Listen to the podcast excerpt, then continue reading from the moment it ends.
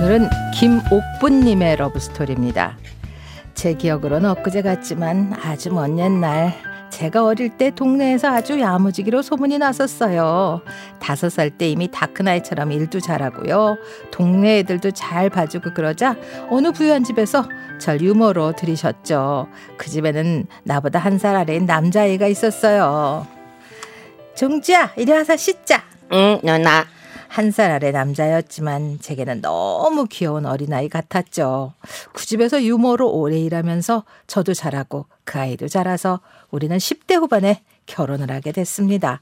그 나이에 결혼하는 게 그 당시는 정말 흔치 않은 일이었죠. 아, 우리 집 제사가 너무 많아서 너무 고생해서 어떡해? 아니야, 하던 일인데 뭐. 그리고 자기가 도와주면 되지 뭐. 내가 장 다 봐줄게. 그는 그 시대에 정말 드문 남자였어요. 제사 때가 되면 장을 봐줬고 그걸 다 정리하고 채소도 씻어주고 아 밤도 일일이 다 칼로 깎아줬죠. 그 어떤 고된 일을 해도 그가 늘 옆에서 저를 따뜻한 눈으로 쳐다봐서 고되게 느껴지지 않았습니다. 제사가 끝나고 뒷정리할 때도 제 옆에만 있었죠. 먼저 자라고 하면 그가 늘 이런 말을 했습니다. 마나님이 아직 안 주무시는데 먼저 잘 순 없지. 그렇게 일을 다 마치고 방으로 들어오면 저를 주물러주고 별말 안 해도 저를 사랑스러운 눈으로 쳐다봐줬죠. 평소에도 밥을 먹을 땐 생선살을 발라서 제 밥그릇에 넣어주곤 했어요. 그 당시에는 남자 여자가 따로 상을 차려서 따로 밥을 먹던 시절이었는데요. 우리는 꼭 따뜻한 밥을 함께 먹었습니다. 제가 학교를 다니지 못해 그게 참 아쉬웠는데 어느 날 그가 검은 봉지 두 개를 들고 들어왔어요. 당신 글 배우고 싶지? 어, 어떻게 알았어? 이거 내가 사온 거. 이거 당신 거야. 이건 당신 공책, 이건 연필, 이건 지우개. 아, 고마워. 이게 다 내 거야? 어우, 자기야 울지 말고 앞으로 공부 열심히 해. 내가 다 가르쳐 줄게. 고마워. 근데 이건 뭐야? 아, 이 봉지? 이건 사탕이야. 이것도 당신 거. 근데 지금은 아니고 공부 열심히 하면 그때 줄게. 그 봉지에는 제가 좋아하는 심리사탕, 일명 돌사탕이 들어 있었어요. 아, 나 당장 공부할게. 가르쳐 줘. 알았어. 자, 시작해 볼까? 그렇게 제가 공부를 시작했는데요. 그는 공부할 때마다 제 옆에서 사탕을 까서 먹여줬습니다. 어떤 날은 아이스 케이크도 사왔어요. 우리는 삼남 사녀를 낳아 열심히 키웠습니다. 그때 시동생이 영광에서 염전을 했고 남편이 동생을 도와 일하며 돈을 모았어요. 그러다 장어 양식장을 시작했는데 큰 돈은 하늘에서 벌어준다고 했던가요? 사업은 나날이 번창했고 쑥쑥 자라는 아들들이 일을 도왔습니다. 그 바쁜 와중에도 남편은 늘 전화를 해줬죠. 점심은 먹었어. 집안일 하지 말고 좀 쉬어. 알았어요. 당신이나 과로하지 마세요. 아들들도 또 뭐해요. 일 좀 시켜요. 알았어. 당신 말대로 그렇게 하고 있어. 오늘 뭐 먹고 싶은 거 없어? 당신이나 먹고 싶은 거 있으면 말해요. 내가 만들어 놓을게요. 아, 난 없어. 난 반찬 필요 없어. 나는 당신만 있으면 되지. 평소에는 말이 없는데 저와는 닭살스러운 말도 잘했어요. 은행 일을 보고 온 날은 별거 아닌데도 칭찬을 해줬습니다. 당신 나이에 은행 가서 볼 일 다 보고 그런 사람은 당신뿐일 걸. 아이고 당신이 나한테 글을 가르쳐 줬으니까 그렇지. 그렇지. 당신은 남달라. 그런 식이었어요. 세월이 지나 남편은 맡고 있던 회장직을 내려놓고 아들들에게 다 물려주고 시골에 전원주택을 짓고 살면서 평온한 노년을 보내고 있었습니다. 2015년 12월 저는 서울에 모임이 있어서 큰아들 집에 가 있었는데 남편이 갑자기 감기가 걸렸다고 하더라고요. 아유, 오늘 링게를 맞았는데 아이고 이 몸이 안 풀리네. 아이고 내일은 꼭 병원 가세요. 아이 뭐 가벼운 감기인데 뭐 그래 내일 병원 갈게. 그런데 다음 날 감기로 입원했다 급성 폐렴으로 갑자기 의식을 잃었다는 겁니다. 병원에서 연락을 받고 바로 달려갔어요.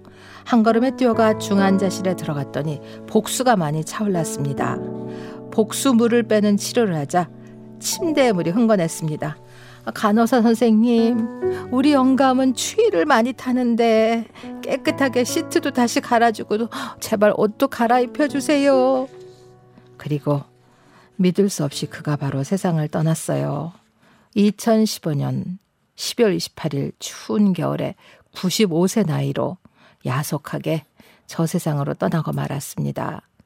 그를 입관시킬 때 염을 싸려고 할 때 제가 말했어요.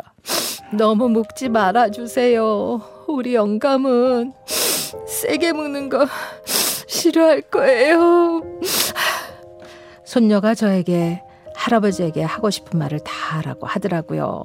그래서 제가 다음 생에 태어나도 나는 당신과 결혼할 거예요. 근데 다음 생엔 내가 남자로 태어나 당신에게 잘해줄게요. 나한테 해준 만큼 내가 잘해줄게요. 그날 장지를 향해 가려는데 나비 한 마리가 날아왔습니다. 손녀가 그러더라고요. 추운 겨울에 웬 나비죠? 어머, 할아버지인가 봐요.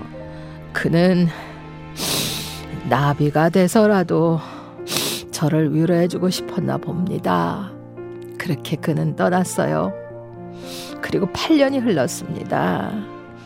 제 나이가 올해 104살입니다. 얼마 전에 손녀가 묻더라고요. 할머니, 할아버지 꿈에 나타나요? 어, 나도 데려가 달라고 했더니 아직 멀었다고 좋은 세상 많이 구경하고 오라고 했어. 할아버지는 무조건 내 편이니까. 지금 저요? 노인대학에서 만난 연하남과 사랑에 빠져 있어요. 내 생애 두 번째 남자와 데이트하며 잘 지냅니다.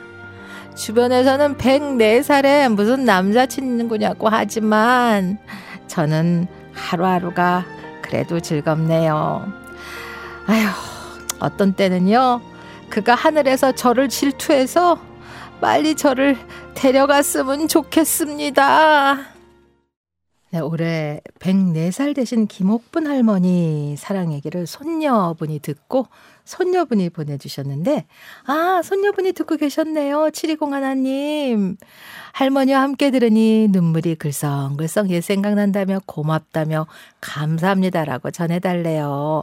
아, 사연 보내주신 손녀분, 이게 들으시다가 바로 문자 보내주셨네요. 음악은 난공없고 나의 사랑 그대 곁으로 였고요. 네. 한소영님, 어머, 저 시대엔 남자가 부엌에 들어가면 안 되는 시절 아니었나요? 채소도 씻어주고 밤도 깎아주셨다니 너무 로맨티스트시네요. 하셨네요. 박미경님, 시대를 앞서간 사랑꾼이셨네요. 박은영님, 세상에 이런 자상한 분이 있었나요? 흠, 우리 남편 좀 배워야 할 텐데. 문미 씨, 수경 언니 104살 할머니 역할도 잘하네요. 물론 강연 배우님 연기도 늘 짱입니다요. 감사합니다. 이용사님, 12월 28일에 울컥 울컥했네요. 저도 그날이 옆지기가 하늘나라로 간 날이라서요. 3109님, 염할 때 너무 묵지 마세요. 이 말에 펑펑 눈물이 났어요. 아마도 나비가 진짜 할아버님 같네요. 두 분의 찐 사랑, 영화로 나왔으면 좋겠어요. 좋은 사랑, 예쁜 사랑 배웁니다. 박명희님, 와, 연하 남친. 저는 울다가 눈물이 쏙 들어갔어요. 듣고 계시는 김옥번 할머님, 아, 걔 좋아요. 뭐, 이렇게 활기차게 사시다가 하늘나라 가서 할아버지 만나면 할아버지가 잘했다고 할 것 같아요. 몇 살 연하 남친인지 진짜 궁금하긴 하네요. 네. 네, 이영애 씨 마지막 말씀에 그림과 사랑이 느껴집니다. 눈물 나요 하셨는데 그 20년 내내 그대 역사상 최고령 분의 사연이었는데 104살 김옥분 할머니 어, 그냥 건강하게 잘 아, 계시다가 오래오래 사시고 연하 남친하고 또 행복한 연애도 하십시오. 자, 강현 씨, 오늘은 또 울다가 웃다가 네, 너무 재밌었어요. 네, 감사합니다. 감사합니다. 네. 7409님, 평소 상가집 가보면 초라하고 이상한 영정사진이 많더라고요. 영정사진은 미리 찍어야 한다 해서 집사람과 같이 사진관 가서 촬영했는데, 겉으로는 웃었지만 인생을 정리하는 것 같아 기분이 묘했습니다. 럼블피쉬 내 사랑 내 곁에 들려주십시오.